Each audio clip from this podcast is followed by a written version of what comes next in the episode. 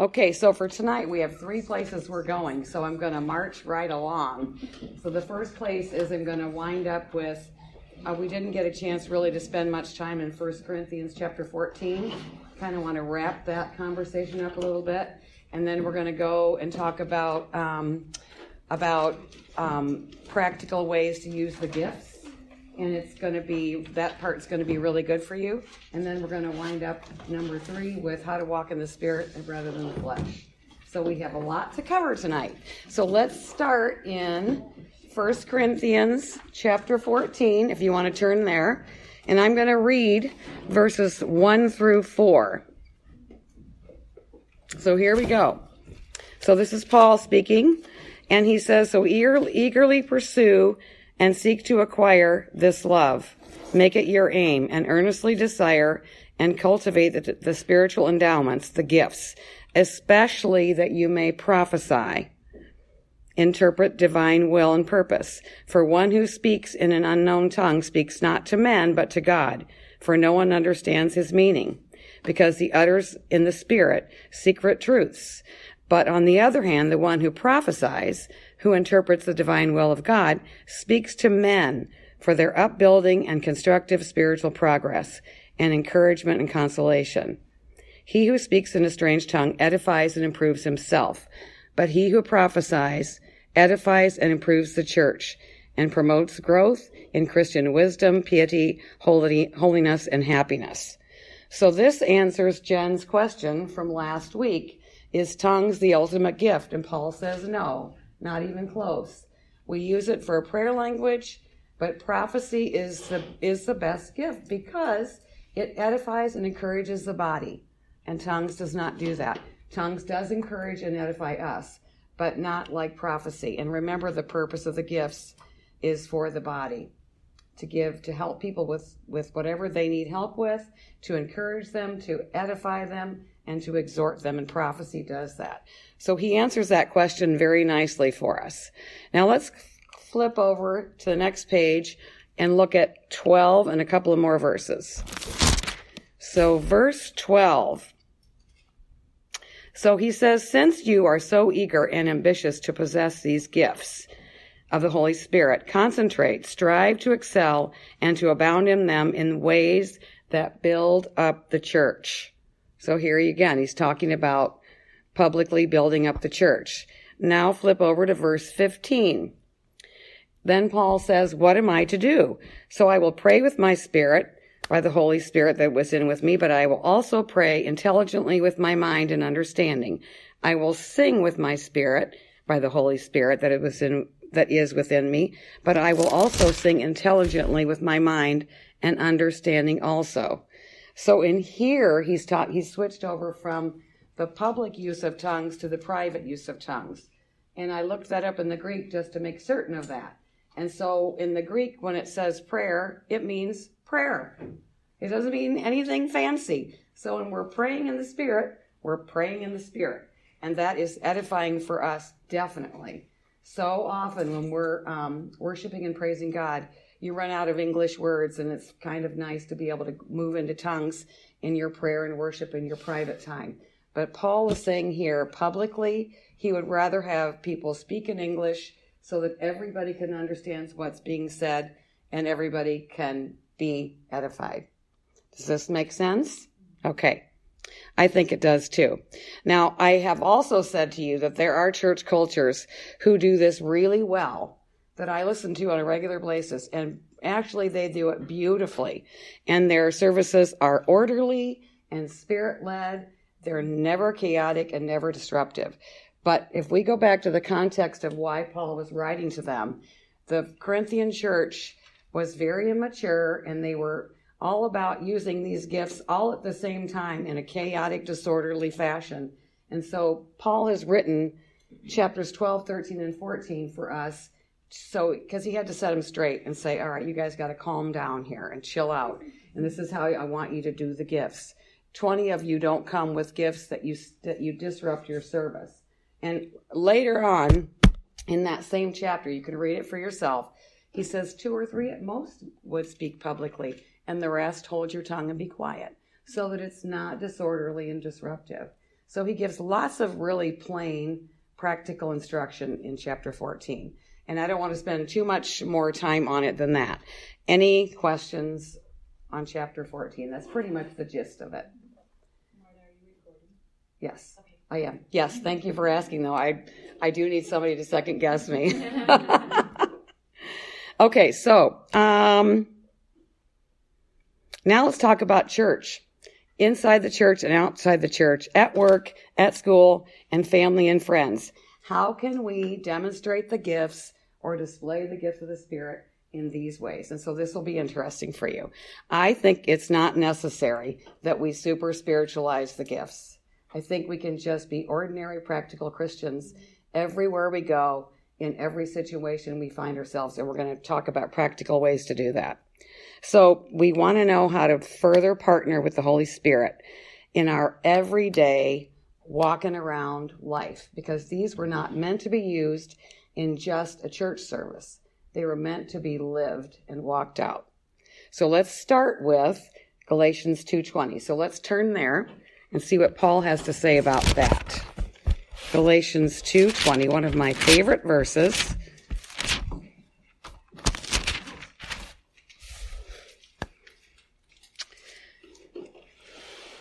And so it says, I have been crucified with Christ.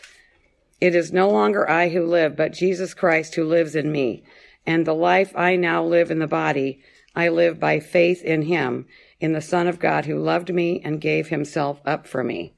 So it is no longer I who live, but Christ who lives within me. I have a new nature through the Holy Spirit living in me. So the gifts are a manifestation of the Spirit's life in us. And when we release God's perspective and his thoughts, in a word of knowledge or prophecy, we're sharing God's heart with other people. And that's what we want to be able to do everywhere we go.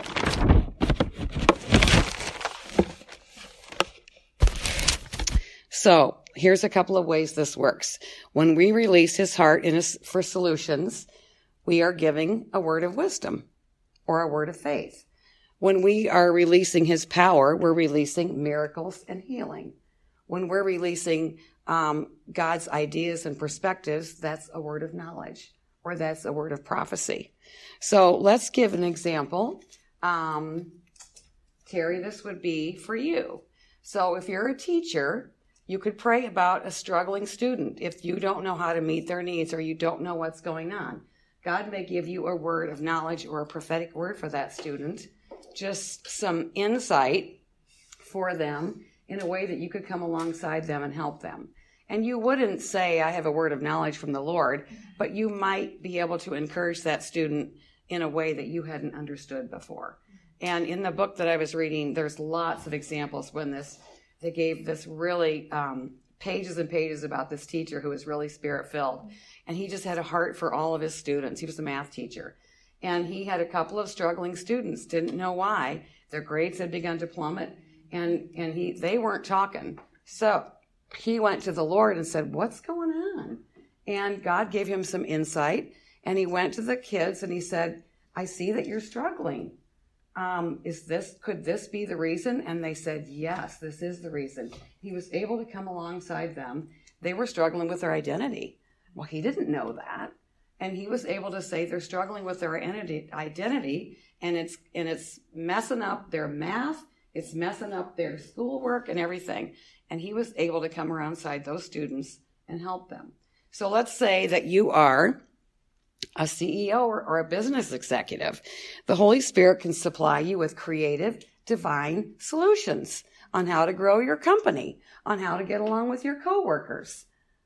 And this could go for parents as well.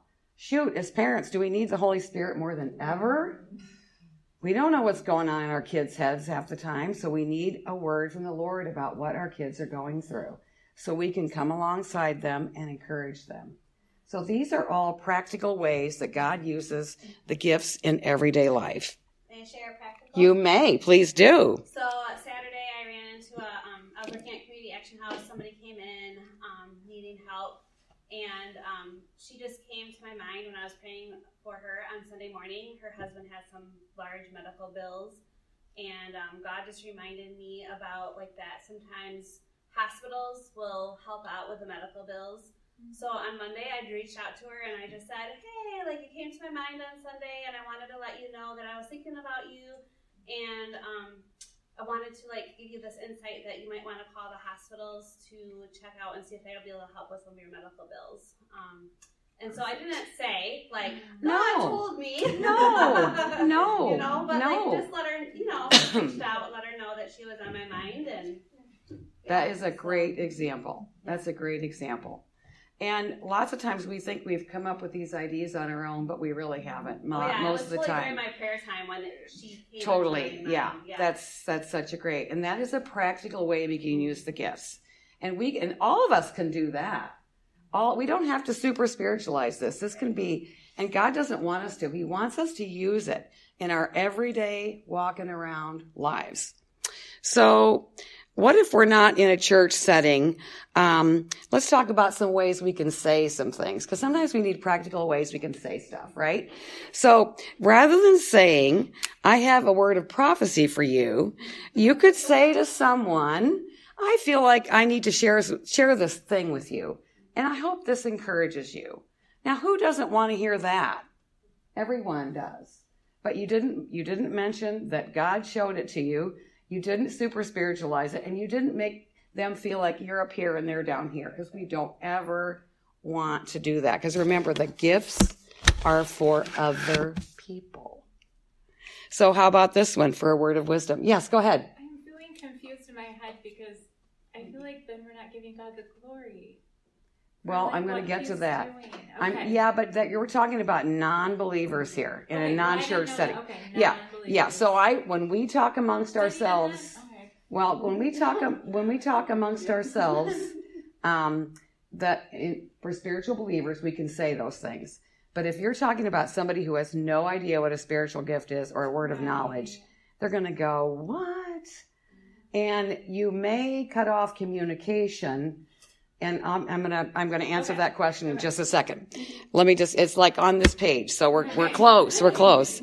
So what about a word of wisdom? Instead of saying I have a word of wisdom for you, you could say, you know, I think God has a solution or a way to fix this.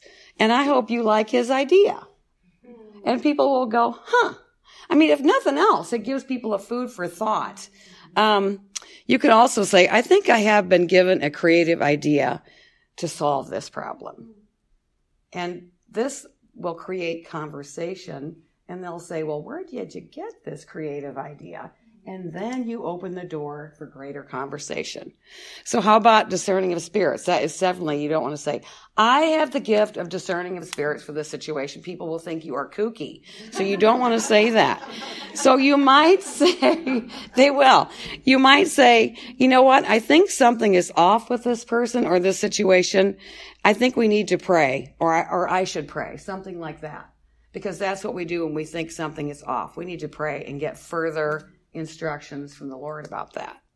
So how about a word of knowledge? You could say, and this is what this teacher said, do you sometimes feel this way or think this is true about yourself?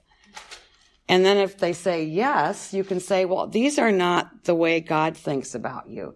He thinks this way about you.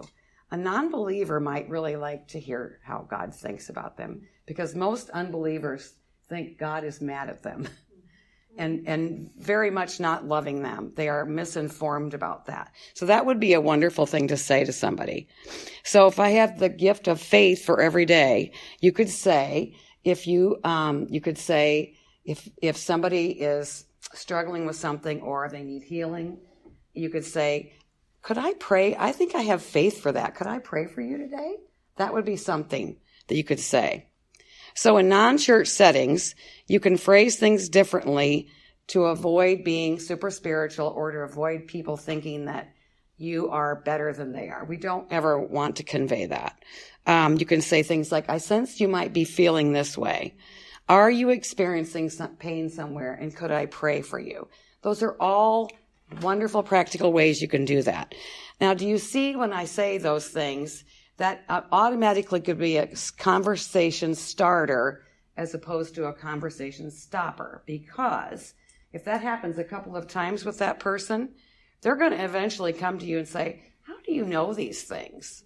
Or who how do you how do you sense these things?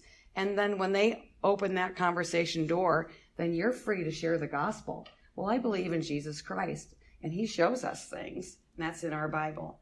And he can show us things and tell us things so that we can help people that we're around. And it's as simple as that. It doesn't need to be super spiritualized in any way. And people end up feeling loved and cared for and seen and heard, which is exactly what God wants. Amen? Does this make sense? Remember, that's the purpose of the gifts.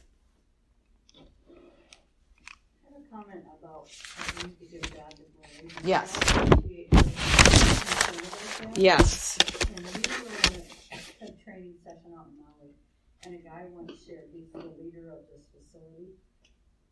and so he's constantly get people say, "Oh, you you taught so well, you did this, what you did, whatever." E- even in the Christian setting, they'll Mhm. say, "You, you, you." Yeah. And he he so eloquently explained how he managed that. And I won't ever be as eloquent as he was, but he said, when people say that to me, Christian or not, Mhm. I imagine that I have been given a flower, and the flower is full of beauty, full of color, full of aroma, and full of God's creation.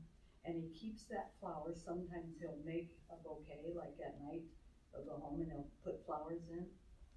And he says, and in my prayer time, I present that to God. Um, oh wow. And I say, God, these were given to me, but they really belong to you. Oh, that is lovely. And I just want to say thank you for allowing me to have this moment of beauty and mm-hmm. creation, but they really belong to you. So he mm-hmm. physically, in his own private life, will take something and then he presents it back to God. That is so I thought it lovely. was So, and I didn't do flowers. I loved. He was way more eloquent. Hmm. I loved what he said. But I, I'll do marbles and hmm. just collect a jar of marbles, and then mm-hmm. when you, and he said, hmm. whenever I see those flowers, I know that I have been given a gift of God that really belongs to Him. That is I so just it lovely. was so beautiful. Oh, I will remember that forever. I love that. That's 'Cause you're actually right, a Corrie we- Ten Boom quote. Is it? It is. Oh, that's awesome. So, yeah, and she she always has a really good word for well, a lot of things, but Yeah. especially in regards Yeah. to that. That's excellent. Thanks for sharing that. I love that. That's a really good picture, It's so picture and it's Yeah. so physical, and you don't have to say to the person, right? you know, it wasn't me, it was God. Right. Yeah. You just give all glory to God. Yeah. Mm-hmm.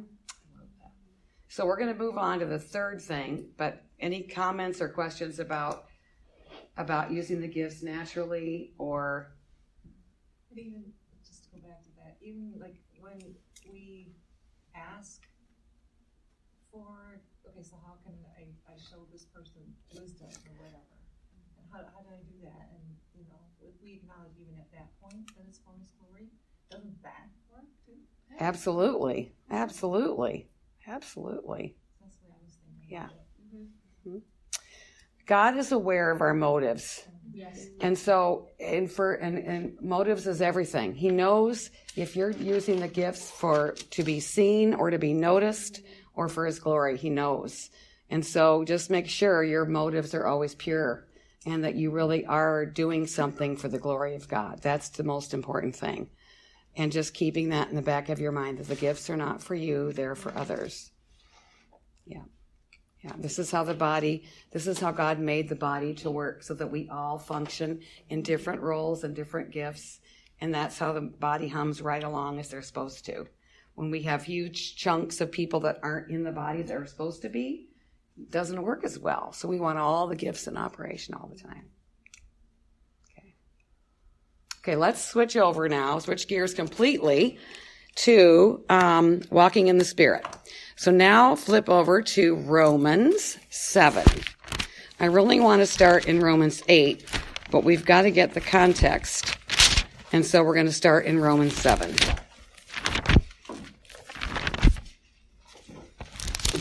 And I'm going to start with verses 18.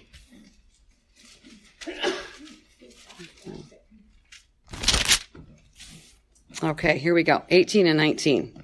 And I'm going to jump around so so it, for the sake of time. Verse 18. For I know that nothing good dwells within me, that is, in my flesh. I can will what is right, but I cannot perform it. I have the intention and urge to do what is right, but no power to carry it out. For I fail to practice the good deeds I desire to do, but the evil deeds that I do not desire to do are what I am ever doing. So now move down to 21. So I find it to be a law that when I want to do what is right and good, evil is ever present within me, and I am subject to its insistent demands. Verse 24. Oh, unhappy and pitiable and wretched man that I am, who will release and deliver me from these, this body of death?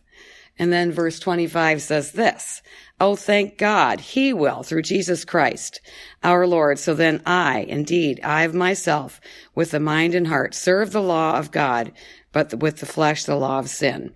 So really this is saying that the flesh is our sinful nature, our self-indulgence, um, and it is, it, it is at war with our spirit and the Holy Spirit. And so the rest of what we're going to study in Romans 8 is how do we conquer that? And yes, and how the Holy Spirit helps us do that. I just wanted to say I'm really like because I didn't know you were going to talk about that today. Yeah. I had I, I thought about this verse specifically this week. Oh, So, wow. Oh, wow. Talk about the Holy Spirit working. He planted that. Oh, that's awesome. That is so awesome. Mm-hmm. All right, so let's roll right into chapter 8, verses 1 and 2. And Paul says this, therefore, there is now no condemnation for those who are in Christ Jesus, who live and walk not after the dictates of the flesh, but after the Spirit. For the law of the Spirit of life in Christ Jesus has freed me from the law of sin and death. So he calls the Holy Spirit, this time the Spirit of life. And he is the one who changes us and gives us victory over sin. Trying harder never works. That's what Paul was referring to in chapter 7. When we partner with the Holy Spirit, he's our helper to help us overcome sin and temptation and anything that's not of God. And as we yield more and more to him, we are freed from slavery and bondage to our sinful nature. So let's keep going and let's go to verse 5 and 6. Because this tells us how we are to do this.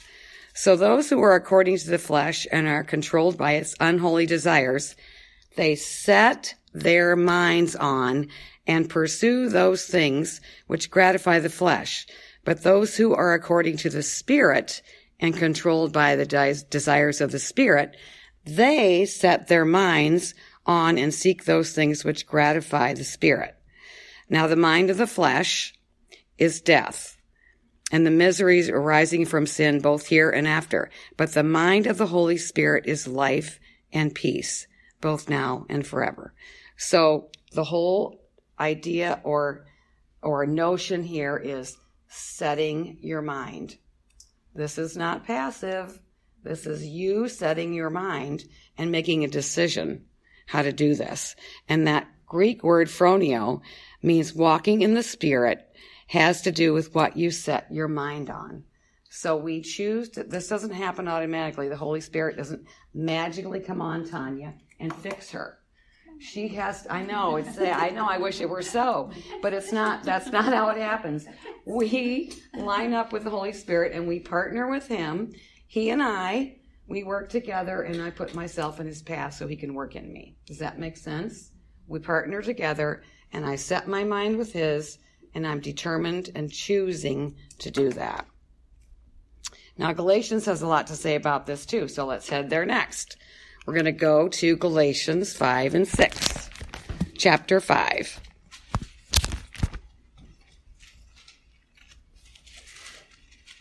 And I'm going to read 16 through 18.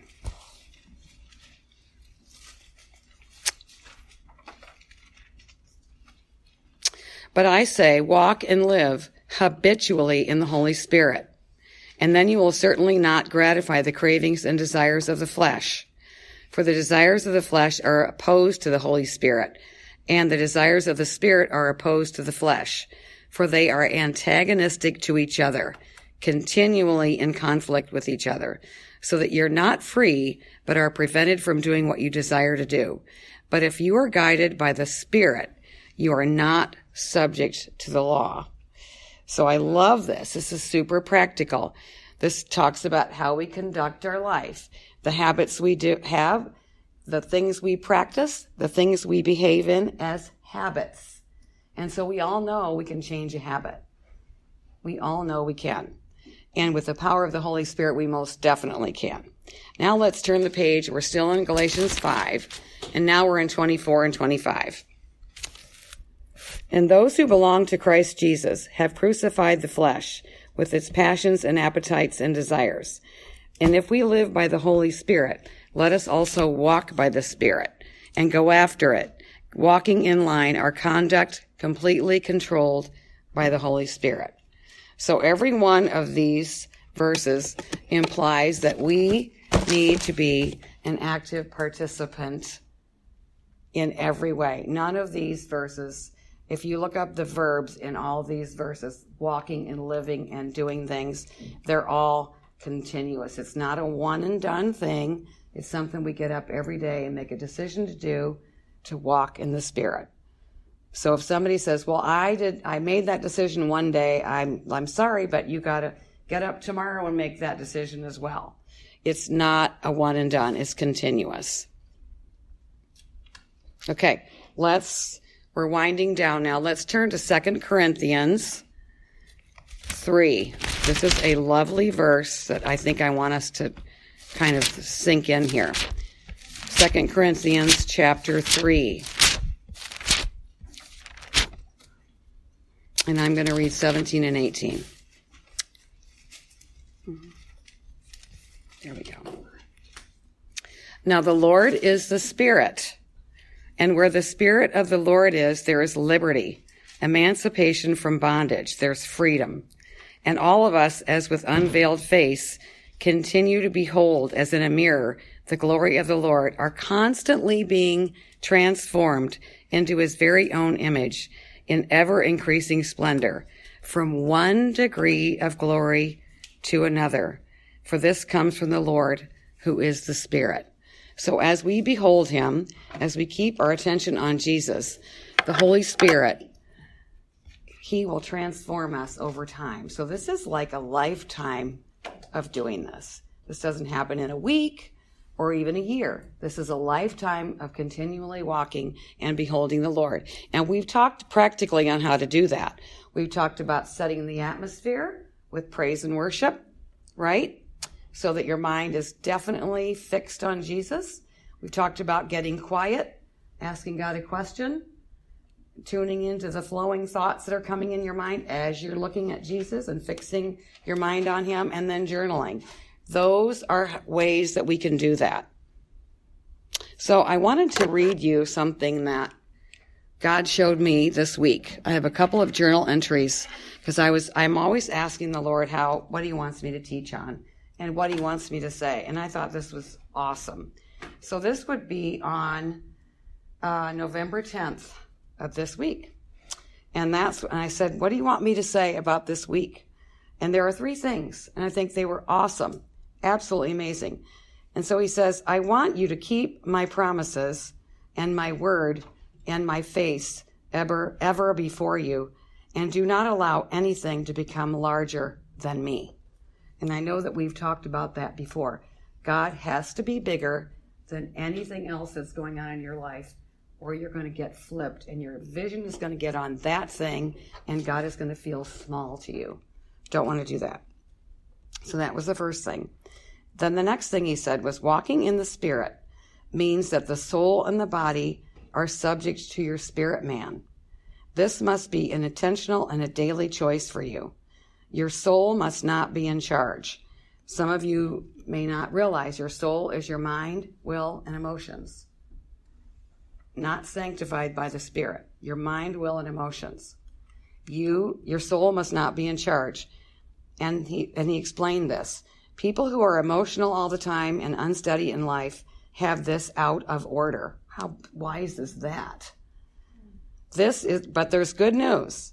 You can change this with some discipline and consciously, choosing how to live. I have a part, he said, but you must all work with me and take your part and do your part as well. Choose me, choose life, choose goodness and beauty. And then he said a very profound thing. People who walk in the Spirit make a decision to do so. People who walk in the Spirit make a decision to do so. They change their habits, they change their schedules, their friends, and whatever they choose to spend their time on. They clear their life of time wasters, people wasters, and anything ungodly that would compete with my spirit, because you cannot have your foot in both worlds. Is that awesome? Does that sound like the Lord? It does. That sounds like what we just read. We read a bunch of things that talked about that. And I and he gave me this before I looked up any of these verses. I just thought that was so great. So, walking in the spirit is super intentional. It's not something that happens to you or comes upon you. You choose it and you partner with it. Make sense? Okay. What's people wasters? Like people who are not Yes. in the right, the right path or distracting you or And we all have those people, don't we? Don't we? We all have those people. I bet you can think of two or three right now without even thinking too hard. And issues in your life that you know are just taking time that you could better spend with the Lord. Um, I had to lay a lot on the altar when I decided to follow God with and, and decided to follow the Holy Spirit. I had to lay a lot on the altar. And at first, when God asked me to not do this anymore, or this anymore, or this anymore, or be friends with this group of people, I thought, wow, this is just too much. I don't know if I can do it. But I did say yes. And over time, I now I don't miss any of those things. And now I have so much more time to spend with the Lord and I love it. So it, it will feel hard at first if you ask him what things that he wants you to give up. And some of it might be good stuff like, I'll just go ahead and say this. It might be busy church work. he might, he might have you stop doing something that you're doing too much of because you don't have any time to be alone with him and to be quiet with him. It's because that has to be first. Before we get busy for God, we have to be with God. Does that make sense? God wants our personal attention and our intimacy and our relationship more than he wants us to be involved in X, Y, Z. Yeah. That's what we're made for. What? It's interesting to me, I'm pondering what you said about, um, it's a decision to walk with the Spirit. Yeah. So my first thought is that implies not walking with the Spirit is also a decision. Except- Exactly. Well, except, I'm, that's what I'm pondering, mm-hmm. because what about, you know, these friends or these family members that, I, I don't know, who am I to judge where they are, but they don't appear to be Right. following Christ, so I'm Right. thinking they don't. Are they making a conscious decision not to do that, or they not informed enough, or? It could be not- both. You know what I mean? Yes, it could be either It's one. Some people, interesting to me. Well, you know, I think it be, can be both. Um, years ago, I was in a small group with ladies, with a group of actually couples, and it was right when I was learning this. And I really wanted to go deep in this group, and I was suggesting um, some books that were pretty deep, and they were all like, "Oh my gosh, she's crazy." And so, and so, finally, um, this one lady just piped up, and she said, "You know, Marta, I'm going to be honest with you. I just don't want to go that deep, and I don't want to know God that well." And she she verbalized that. And I was just like, wow, but she was being honest. And so I think that there are people who just don't want to do that. And I was just like, but I thanked her for being honest because no one else, everyone else was thinking that, but she's the only one that said it. Mm-hmm. And my reply to her was, well, I'm 54 years old. If I don't follow him now, then when? Because I'm at the, I'm definitely on the second half of my journey, and it's, and I'm not getting any younger. Mm-hmm. And so I left the group and did something else because it was time. But I'm talking about not those people. Right. Like people that you, your family or friends Right, you hang out with Right, That have been introduced to Christ Right. And they don't want anything to do with them, and they don't even know about the spirit. Right, Do you know what I'm right. saying? Yes, yes. So are they making a conscious decision, or they're going, yeah, whatever? It can be- Or maybe they don't even. Yeah. Some don't people know, just aren't aware. Like, Yeah. I don't wanna use the term ignorant, but not in a bad way. No, They're but just so- unaware. Yeah. Just unaware. So they're unaware. Um, and sometimes people are just afraid. They're afraid to give up that control because when we partner with the Holy Spirit, we have to give up a certain amount of control and let Him lead and guide. And a lot of people just don't want to do that. They struggle with pride and arrogance and stubbornness, and they just want to do things their way. And the Holy Spirit will eventually guide you His way, and you will have to make some choices in the forks of the road that you choose. And some people just aren't willing to do that. But we can always have conversations about that. Mhm. Yeah. I also think growing up, like I don't know, in a reformed Christian reformed background, like you don't Yeah. talk a lot about this, and so I feel like a lot of the friends that I have that are Right. Christian faith-filled friends don't Right. really know about the Holy Spirit, and and and so I've been I've been trying to be like gentle, like Right. with them, like have you thought about listening prayer and kind of go at it Yeah. with that instead of you know the and just introducing softly and gently. That's a great idea. I didn't know before either because I was not in, in a church that taught anything about the Holy Spirit. Yeah, Um, so I think we've all been there. Yeah. Um, and I think the best thing we can do is have conversations with Yeah. people we know and share with what's worked for you and how the Holy Spirit has made your life special Yeah. and different and how what you've learned. You can you can always um, suggest books or songs or podcasts to people if they're interested in learning more, or you can just have coffee with them. I did that when I first started learning. I had coffee with lots of people because people are really willing to hear one on one. And especially if you just have stories of how God has worked and shown you things, people love to hear testimonies. And you can't argue with somebody's testimony. You it's your testimony. You can't say it's not real. It's my testimony. It's this is as real as it gets. So there are ways, but you're right. Most of those things are true. And so we just have to keep pressing in, walking with people, and with lots of grace and mercy. Mm-hmm. yeah, Never ever, because I was that person. So I can't ever come and say to someone, shame on you for not knowing this. Yep. Because I was that person. Mm-hmm. And so, and I, and it's been just as fresh enough in my mind to remember that I was that person. So I want to, I want, and I was also treated by some people in a, another church not very nicely because they felt they were above me spiritually and were kind of looked down on me. And that felt crummy. So I would never want to do that to someone. Mm-hmm. You always want to make people feel lovely and heard and seen. Always, always, always. Always. And I, I, because I actually had that this week too, where I was just kind of not, I was just having a rough time, and I was kind of just feeling like, what do I, how do how do I wrap my brain around making God the main? Because He's a huge part of my life, Mm-hmm. but sometimes He is the main thing, and sometimes He's not. How do Right. I make that more consistent? Mm-hmm. And what He revealed to me was more of just like, ask me to show you how. Yeah, it's right? absolutely true. Because we do, Yeah. because then you're falling back into I gotta try to make him the part. And your part of my rational. Thinking is kicking in, not the Holy Spirit. exactly, exactly, Right, And it's just Right. like Just ask me. Mhm, Just, just ask. Just ask. Just Yeah. ask. Yeah. Yeah. Yeah.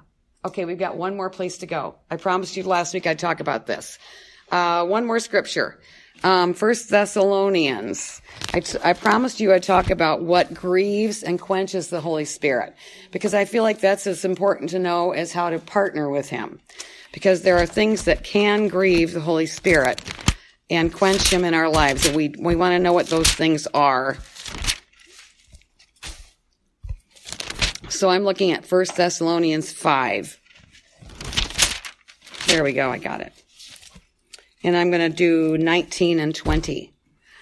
And so Paul says here, do not quench. And in parentheses, it says suppress or subdue the Holy Spirit. Do not spurn the gifts and utterances of the prophets.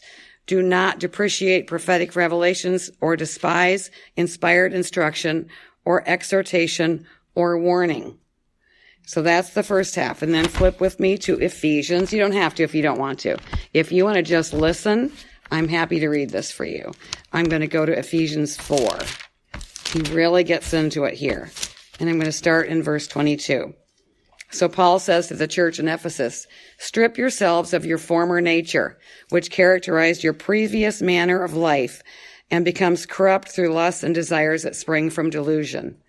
Verse 23, and be consistently renewed in the spirit of your mind, having a fresh mental and spiritual attitude. Now, verse 30, and do not grieve the Holy Spirit of God. Do not offend him or vex or sadden him, by whom you are sealed, marked as God's own for the day of redemption in the final deliverance through Christ from evil. Let all bitterness and indignation and wrath and bad temper and anger and quarreling and bawling and slander and abusive and blasphemous language be banished from you with all malice of any kind. So those are things that can grieve the spirit.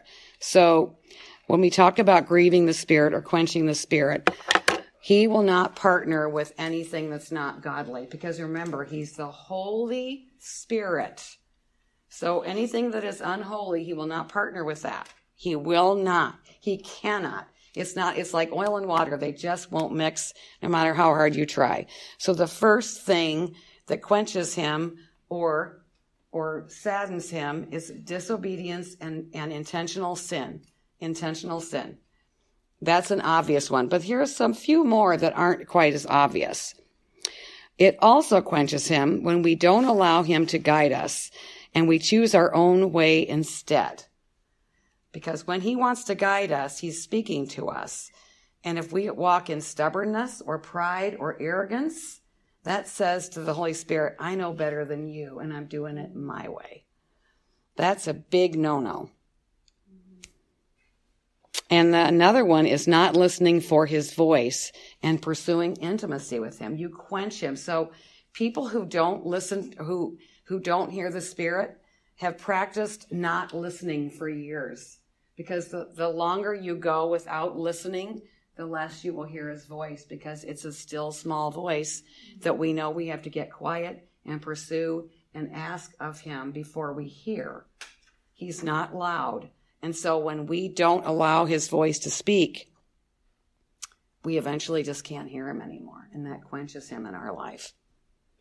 And uh, the fourth thing that I wrote down, which is very important, is when we speak or believe negative words that are in opposition to the word and to the Lord in any way, we quench the spirit because our words are like seeds and I've talked about this before, what you say is so vitally important. Your speech and the things you believe in should line up with the Word of God. And when it doesn't, you shouldn't have spoken because we can't be in opposition. The Holy Spirit will not partner with you if you're in opposition with the Word.